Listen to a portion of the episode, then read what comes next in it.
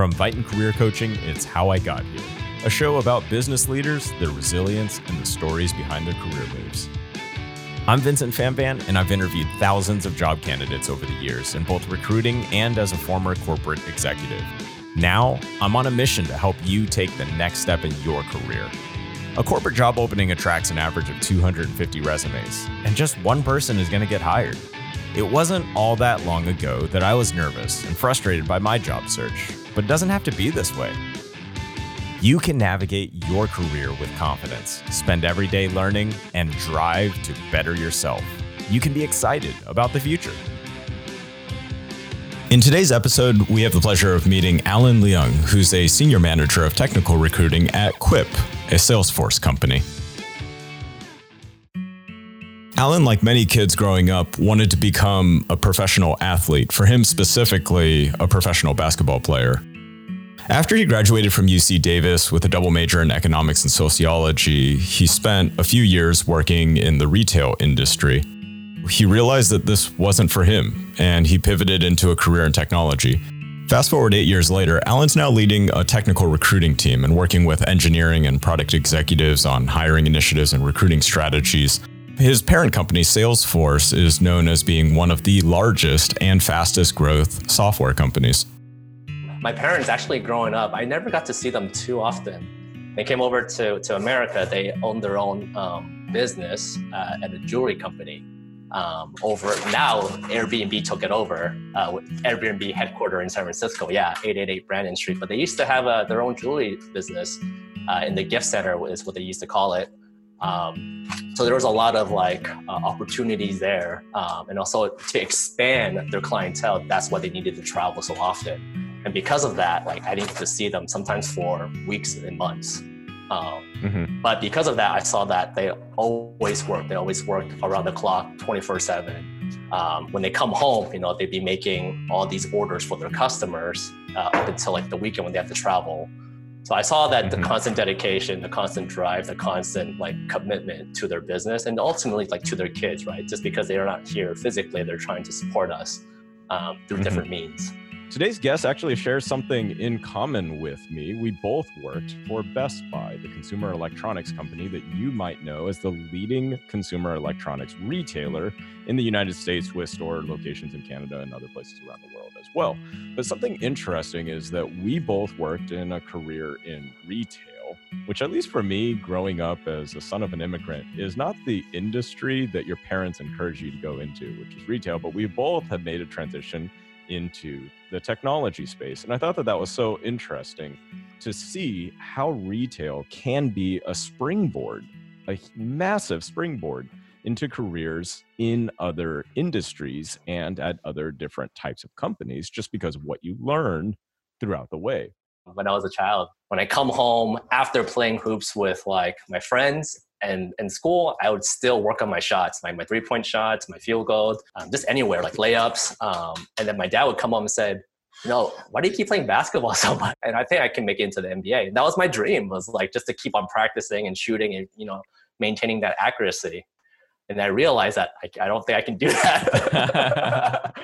um, so I find that a lot of Asian American parents, you know, they have this mentality where just working hard allows them to be able to provide for the family and really create opportunities for their children that um, that they potentially didn't have themselves growing up.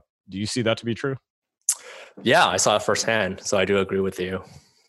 You know, throughout your life in general, like what makes you feel inspired? Like what gives you energy?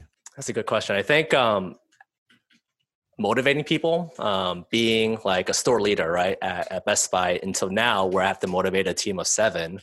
Uh, what really mm-hmm. inspires me is like when they get it, like in that moment when you teach them something, it might be three, four, five times, right, because they don't quite understand it. So you try different methods, methods and techniques and strategy to really hone in on the actual like message of what you're trying to deliver. And when they finally get it, and you see it right in their eyes, and they're like, actually practicing the execution of what you're teaching them. You're like that's why i became a leader. That's why i became a manager or or you know that's why i became a coach.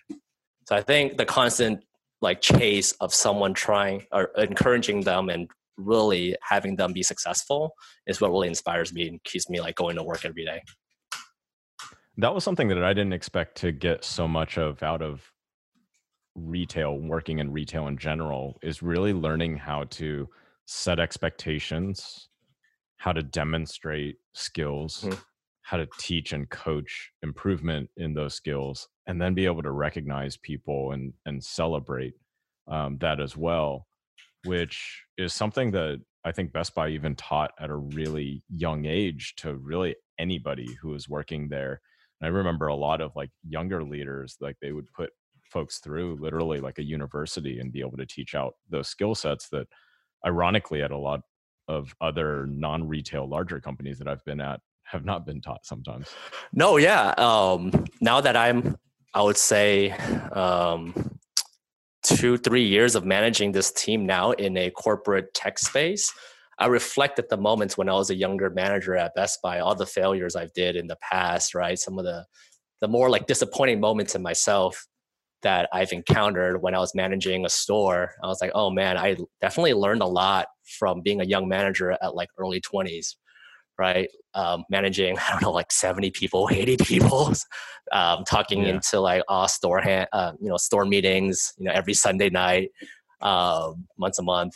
And, you know, I think in practice, uh, when I was actually managing at a younger age, I didn't really see it, right? How can this, I, how can I benefit this 10 years later, right? I didn't really see it because it was all in the moment and I just did it just because like oh the money is there I was making more money than my peers I'm gonna take this job right but now I actually yeah. think about those times and say man um, how I deliver feedback now I recall some of the moments when I was a young an earlier manager how I coach now um, I basically like learned a lot from how I used to coach when I was in, in management at Best Buy and some of the like mm-hmm. what not to do what to do in these situations yeah, I completely agree with that. And my experience, I felt like was was very similar. That you know, it's funny in life along the way just how transferable skills are that you learn.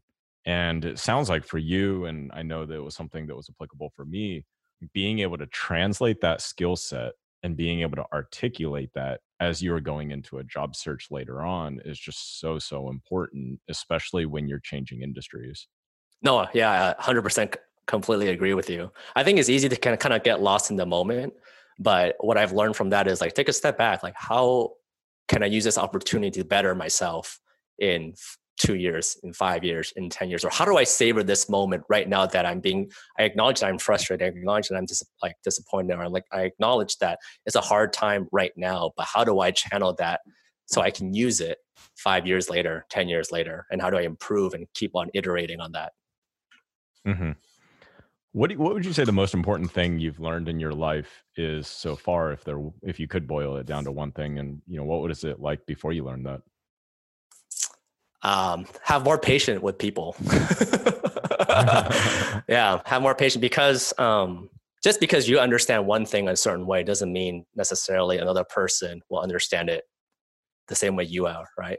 So constantly mm-hmm. be patient and in making sure people you think about people first, right? And their people perspective and their background and how they're interpreting your message maybe differently than how you think they're interpreting it.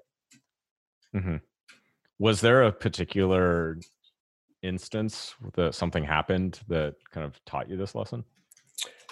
Uh, yeah, it was uh, actually when I was at MuleSoft. Um, uh-huh. when uh-huh. so I joined the I joined the company after leaving Salesforce to be a senior technical recruiter, uh, and I got promoted to become a lead technical recruiter. And at that time, I mm-hmm. was leading a small team, just like three people, really early in their careers. Um, this was probably like their first job, sorry, their first job at MuleSoft out of college. So mm-hmm. uh, when they asked me for advice, I would just give them career advice and then not providing any content context or substance to it and just like leaving mm-hmm. them thinking about it so they didn't quite get like some of the recruiting process or recruiting um, uh, the ways of like managing a candidate effectively um, i didn't really provide a lot of examples because i thought they would just get it right away because in my head oh they're a recruiter they should get it like no mm-hmm. they haven't really had the fundamentals or the proper training beforehand and i never really dig, dug deeper into what they know, what they don't know, or how they got to where they are today.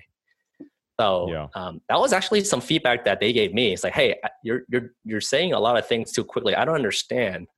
You know, you're just dropping this, you're just saying this, and you're just walking away. uh, but I need help. Like, so at that moment, I realized, oh, like I need to be more patient with the people I manage or the, or the people I lead. It sounds like that you had a good relationship there still because they trusted you and felt comfortable enough to be able to give you that feedback. Yeah, the uh, the ex CEO of MuleSoft, Greg, he practiced a culture of radical candor. The intersection of like coming from good intentions and delivering like straight hard feedback. Like you don't want mm-hmm. to just give direct feedback without any um, good intent. Like you want to make sure you prime the other person. Hey, I'm going to give you some radical candor. This is coming from a good spot. You're doing this, and this is how it's affecting like me or affecting the team. But it's mm-hmm. but we're all in it together. It's all about company first and like team second mentality there. So mm-hmm. the CEO always talked about it every month, right? At his all hands, like do your part to do to practice radical candor. It might be uncomfortable because it's hard to give people direct feedback from a good place because we're not really taught that way growing up, right? Um, yeah. So practice that, and he always encouraged it, and he encouraged people to tell, give him radical candor, like either in all hands or a one-on-one or in passing.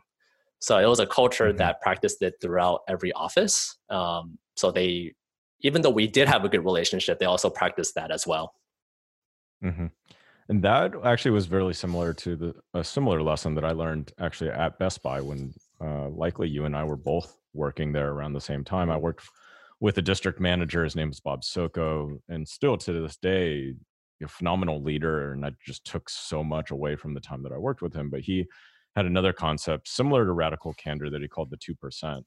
The two percent is basically, you know, in 98% of what you say to other people are just things that you would feel comfortable saying. Hey, Alan, that's a nice shirt. Hey, you know, how's your day mm-hmm. going? How's your family doing? It, it, it's things that are like not confrontational, they're pleasantries, and, you know, they're statements, they're fact based.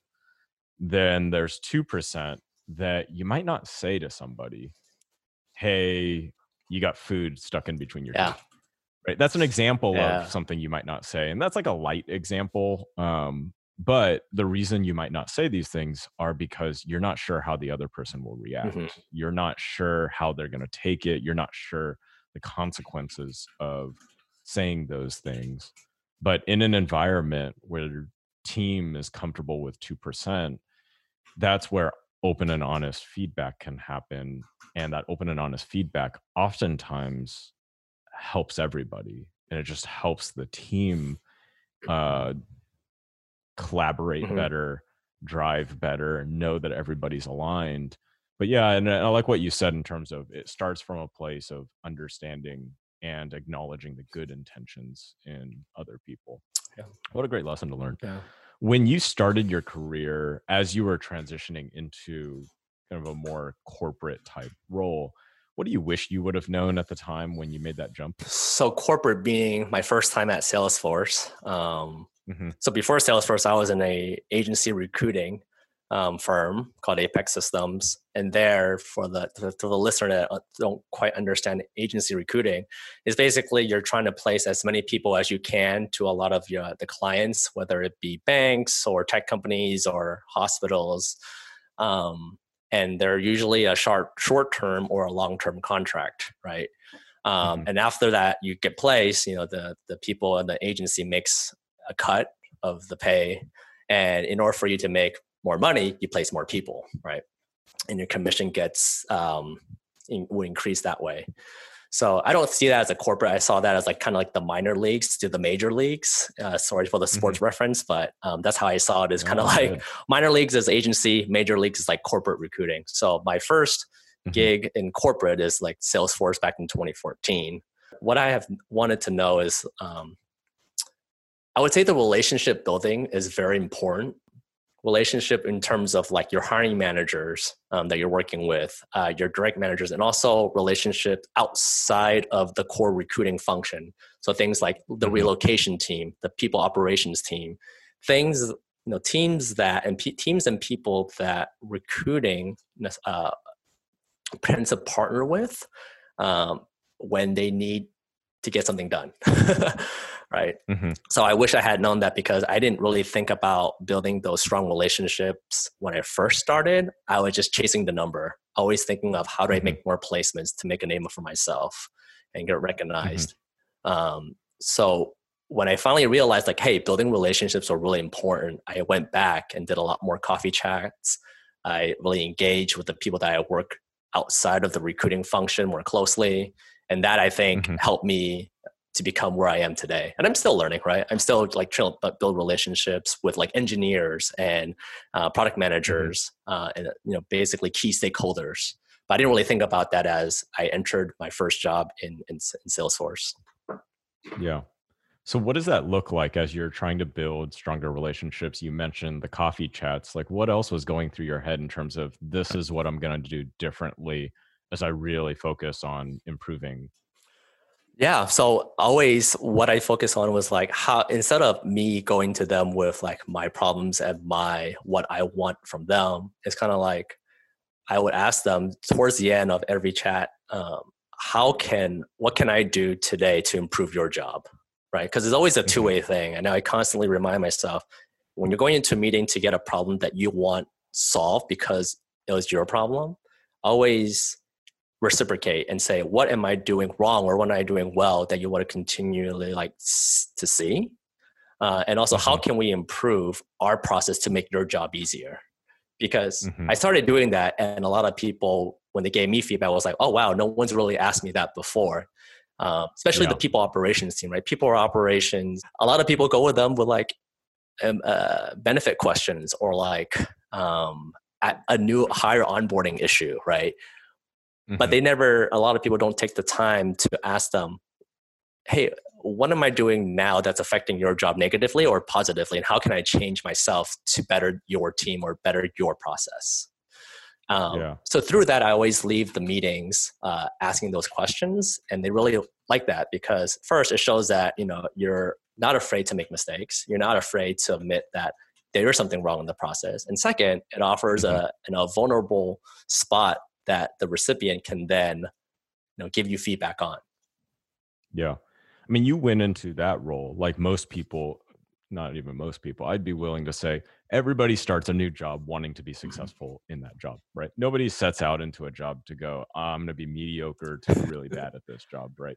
Like nobody goes starts a new job that way. And so, you know, in wanting to just like knock it out of the park, really kick ass at that job, a lot of people say, okay, what are my results? What am I going to deliver? And how am I going to do that? And I'm going to get to work and I'm going to go do that and what's like kind of counterintuitive about this lesson that you learned and i've gone through you know similar journeys um, there's a gentleman right now his name is uh, harley finkelstein he's the coo at shopify for anybody who doesn't know shopify is an e-commerce platform that powers the back end and front end actually of a lot of websites that allows you and uh, to have businesses small businesses uh, to growing enter, uh, enterprise businesses be able to sell things online but he has um, a saying that he said on stage at a conference once, which was, "You always want to deliver more value to others than you take." And he was saying that whether it was in terms of to your customers, meaning you always want to deliver them crazy amount of value in exchange for the money that they give you but it could also equally apply to like your internal customers and like your partners your coworkers and other relationships where if you just are overly focused on helping other people and delivering value to other people, eventually reciprocity is going to happen and they're going to pay it forward. It's like the same concept of just like, you know, you got to place deposits, you got to help other people before mm-hmm. you make a withdrawal. What a great story in terms of um, why that was so important and how that's so important in helping you be successful. Now you've gone through a few job searches. You've seen the job search of at this point thousands of other people from you know the other side of the table, the inside from within inside the company, um, doing the corporate recruiting. Many people think job searches and networking are really frustrating yeah. to the point where a lot of them want to give up. Why do you think they feel that way? Uh, I'm glad you asked me this question. I was uh, hoping you would actually. Um, I think because in life we don't, um, and early on, like for with kids, like we don't teach how to fail, right? That's never really been practiced in school. I mean, people that mm-hmm. I think um, that do sports competitively, they know how to fail because like there's always a winner and there's always a loser, right? In in any competitive right. sports game. Um, but I think overall, the, the general population, we're not really taught on how to fail and how to deal with rejection.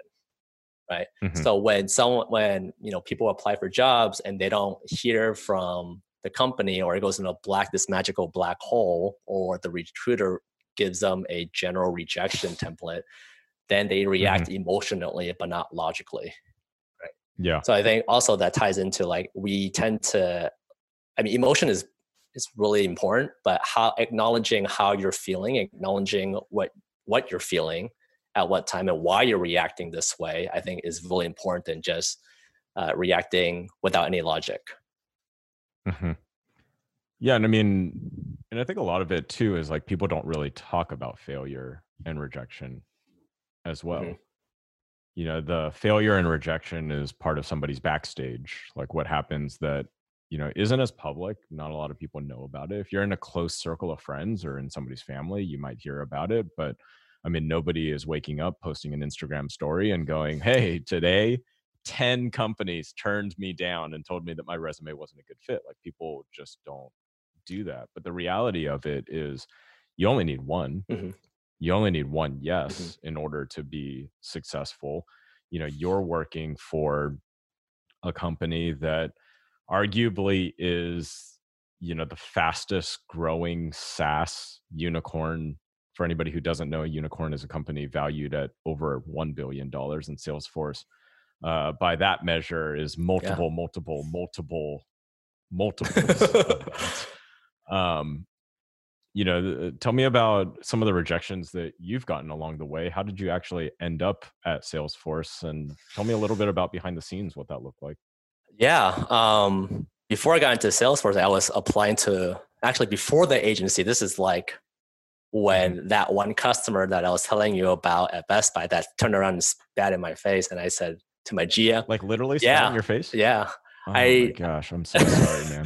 that's okay develop thick skin, pun intended. um, I told my GM I'm going to start looking for a new job, and I didn't know what I wanted. Um, I went into all these different on-site interviews, from B2B sales to B2C, B2C sales to insurance sales. I thought I'd be really good in sales because you know sales at, at, at, Best Buy, all you do is just mm-hmm. sell. So I thought I had a, and you know my my my family had a knack for being in the sales industry, like in jewelry, you start selling, right? Um, mm-hmm. So I knew I, knew I wanted to go into sales, so I applied to like all these different roles, like car dealerships and all these different things, right? And I got rejected a ton, mm-hmm.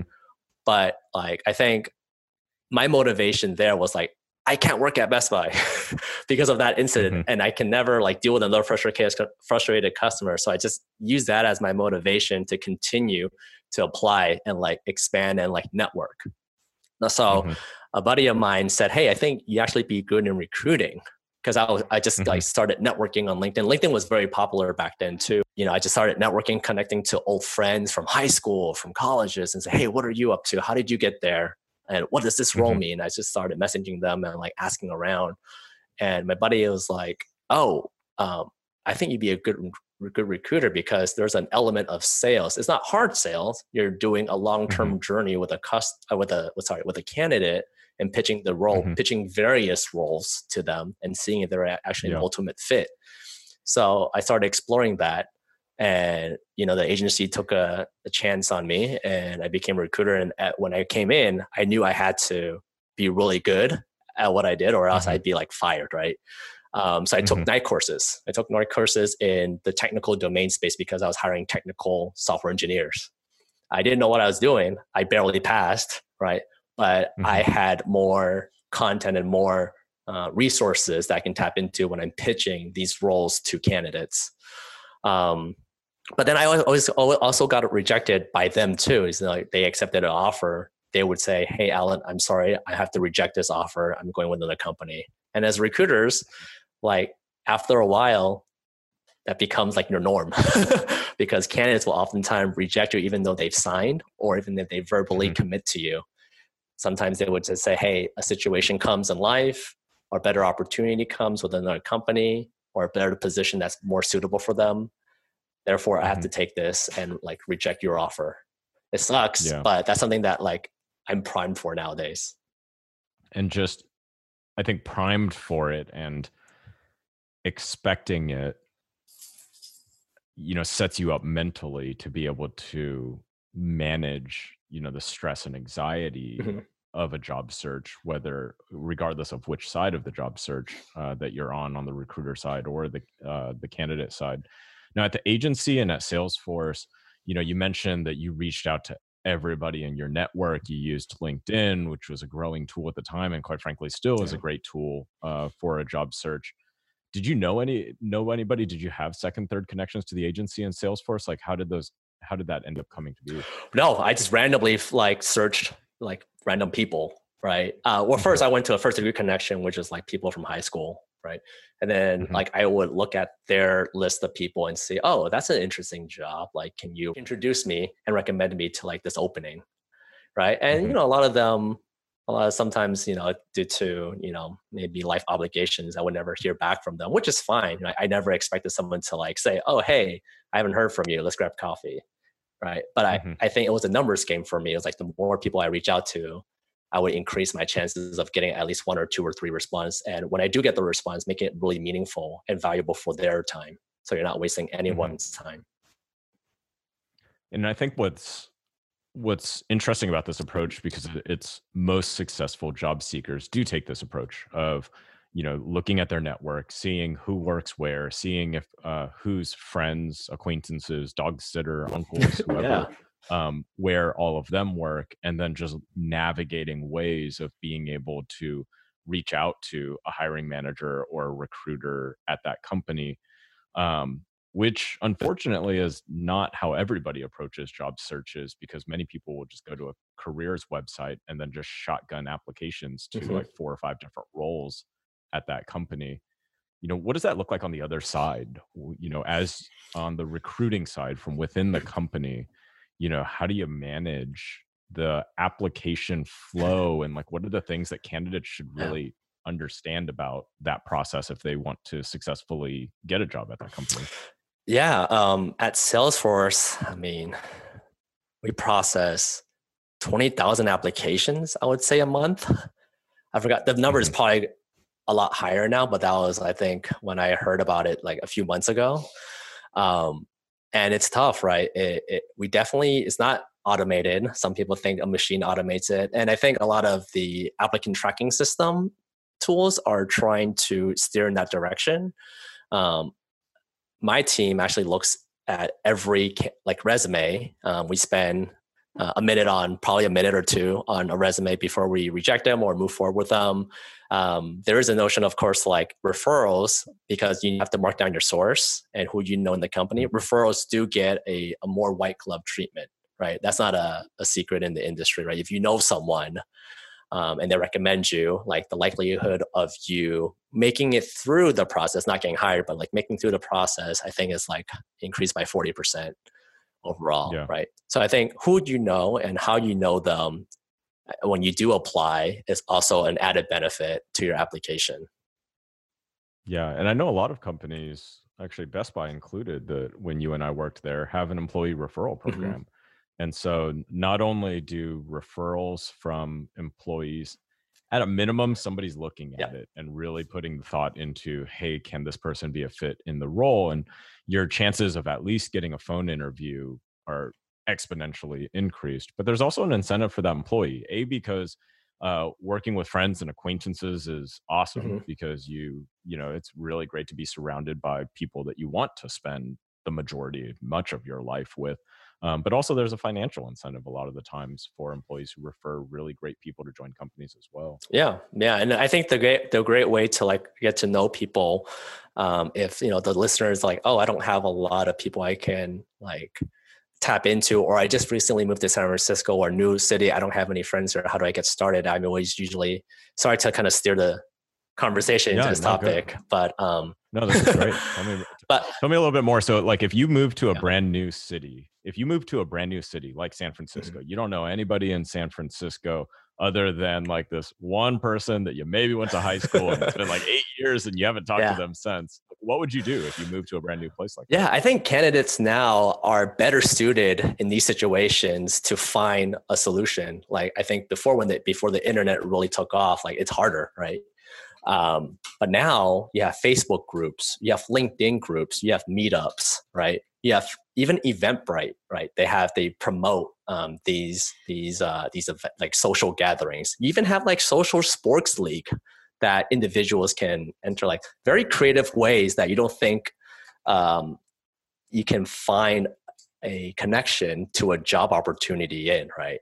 So those are mm-hmm. like the five things I just named, but like these events are a great way for you to interact with people that's really outside first outside of your comfort zone that's really good right and then second it's mm-hmm. um, outside of your core network um, so it can expose you to maybe different verticals of indus- uh, different industries of different job positions you know different um, positions that you don't even think that you'd be a good fit for you know, someone might say oh i think we're hiring for xyz and they'd be like, oh, uh huh, I never thought about that. Maybe I should explore that mm-hmm. more. Tell me more, right? Yeah. Um, and also, like, if you follow companies on Twitter, on their social handle, they promote events that are open to a broad audience at times, right? And you can just go to their monthly happy hour or monthly tech talks or monthly um, mm-hmm. social gatherings to learn more about that specific company. So I think with with yeah. social media, with like link with all these various groups and social like activities, um, one can it's easier for someone to like network and to meet someone and make a connection. Yeah, absolutely. And figure out the networking and the place and time that is most comfortable for you. You know, I think a lot of a misconception is if you're an introvert, you just are really uncomfortable with those cocktail party type environments like some of the digital mm-hmm. networking mm-hmm. is actually potentially just as strong if not stronger because you don't actually have to wait for that physical in-person yeah. event it's kind of like always happening so in the show notes for this episode uh, alan and i are going to pull together like all of the places that we would go if we were looking to quickly build a network in a city or in a new industry globally and we've mentioned he's mentioned some of them already you got linkedin you have facebook groups you have meetup um, which is a name of a type of event, but also a name of a company that has an app that also does meetups. Um, so there's both of those. Eventbrite is a really great one, and then also, you know, of course, in tech there are Slack groups. Uh, they're a little controversial right now because you can only be in so many Slack groups. Uh, but Slack is a collaboration tool that a lot of companies use, and uh, people have created Slack groups, which are kind of you know little communities and they're similar to chat rooms uh, where they're live chat rooms with a lot of people and that's another way of being able to reach out to folks as well you know, what's a mistake that you've seen others make in a job search? You mentioned each resume is getting a brief look and i think a lot of folks who are writing a resume like they they think it's like their craft right? Like it, they're spending their they're pouring their heart and soul into this document that somebody's going to sit down with a highlighter and just carefully digest every single line and unfortunately that just doesn't happen. I know when i was screening resumes at best buy like you know that you have hundreds of resumes for every single open position. Like what are the what are the absolute like do not do this or you should absolutely do this on a resume?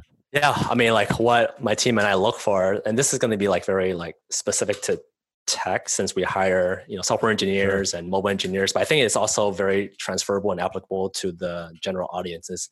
Make sure the formatting is clear and concise. I think having variations of different formatting whether it be font sizes color um, spacing right um, that plays into effect whether a recruiter um, spends either 10 more seconds or not. And those 10 seconds, mm-hmm. extra seconds can be very valuable, right?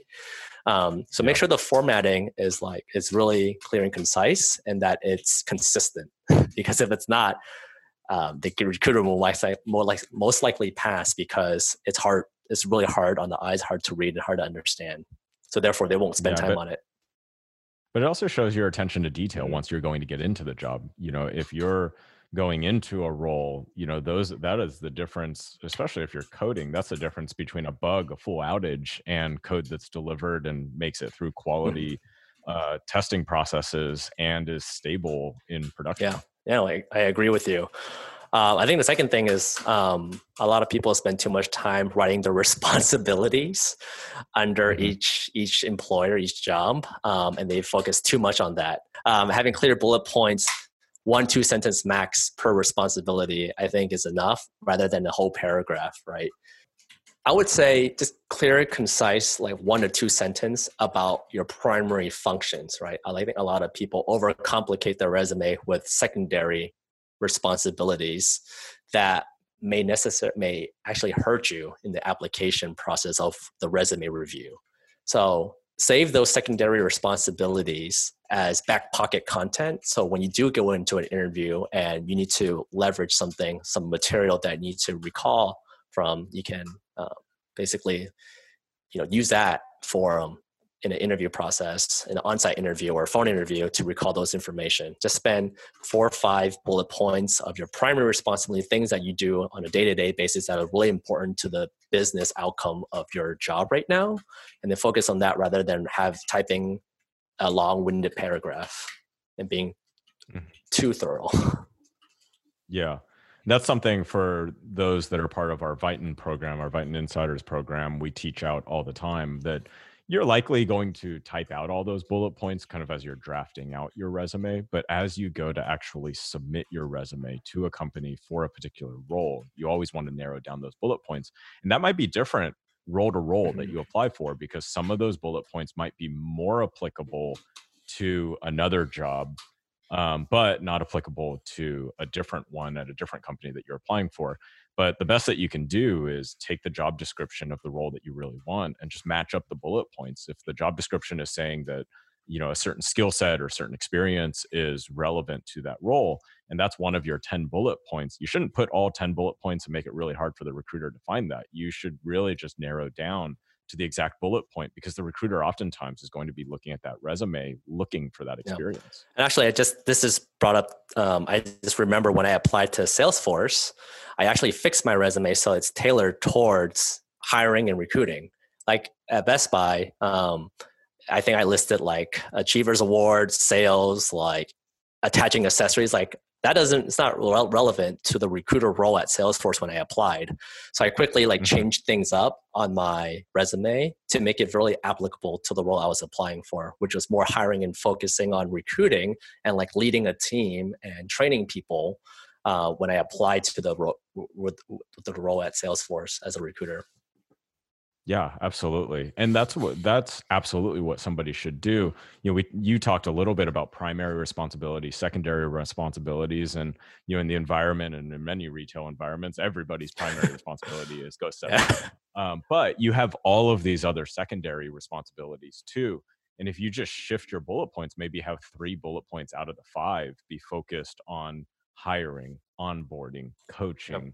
and you know, things like payroll, that then shows that company if you want to make a full jump into that area for that what used to be your secondary responsibility and make that your primary responsibility that's how you mm-hmm. show that you have that experience already yeah. so i completely agree with that and what advice would you give to somebody who's looking to get into a company like salesforce or tech in general um, it's a constantly changing environment so stay on top of the new stay on top of what's what are the new companies that are about to IPO.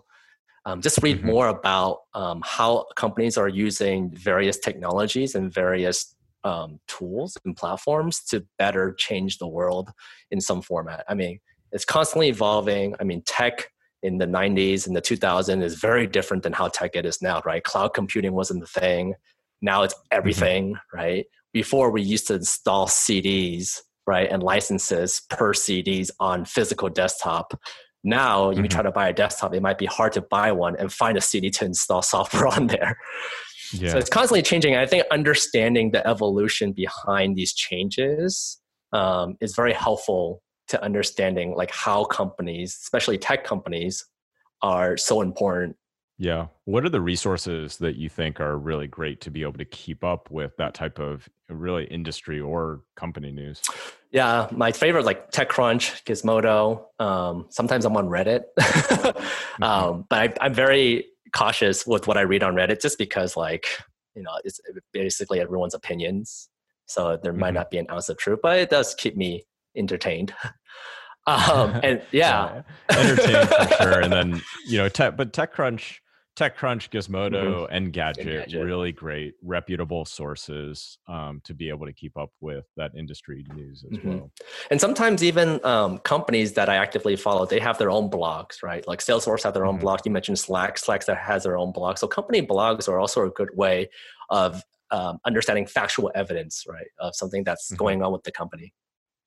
Yeah, and you know, one last question, our listeners and you know a lot of folks. This has been a really great episode. Where can they connect with you online if you want to keep this conversation going? If they have questions for you, yeah, LinkedIn. LinkedIn is the best way to connect with me. So for LinkedIn, we'll put a link to your LinkedIn yeah. in the show notes for this episode as well. Um, thanks so much, everybody, for listening in. Alan, thanks for joining us as a guest. This has been a really great episode in terms of understanding you know what that process is like to being able to work at a company like Salesforce or equip a Salesforce company. Um, we will wrap up this episode. And Alan's also included a lot of other resources, uh, such as something that you can listen to called The Passionate Few. Um, we're going to put a link to that audio episode, which has been one of his favorite episodes and resources that he's found along the way that has been really motivating in his career as well. Alan, thanks so much for joining us. Thanks, Vincent. Have a good one. Thank you so much for listening to the show this week. If this podcast was helpful to you, the best thing that you can do to support is please consider rating and reviewing the show on Apple Podcasts. This helps us help more people just like you move towards the life that they desire. Visit our podcasts on Apple Podcasts, then scroll to the bottom tap the rate with five stars and just leave a sentence or two about what you loved most about this episode. You can subscribe wherever you listen to your podcasts, or you can write at hello at vyten.com. I'm Vincent Phamvan, and you've been listening to How I Got Here.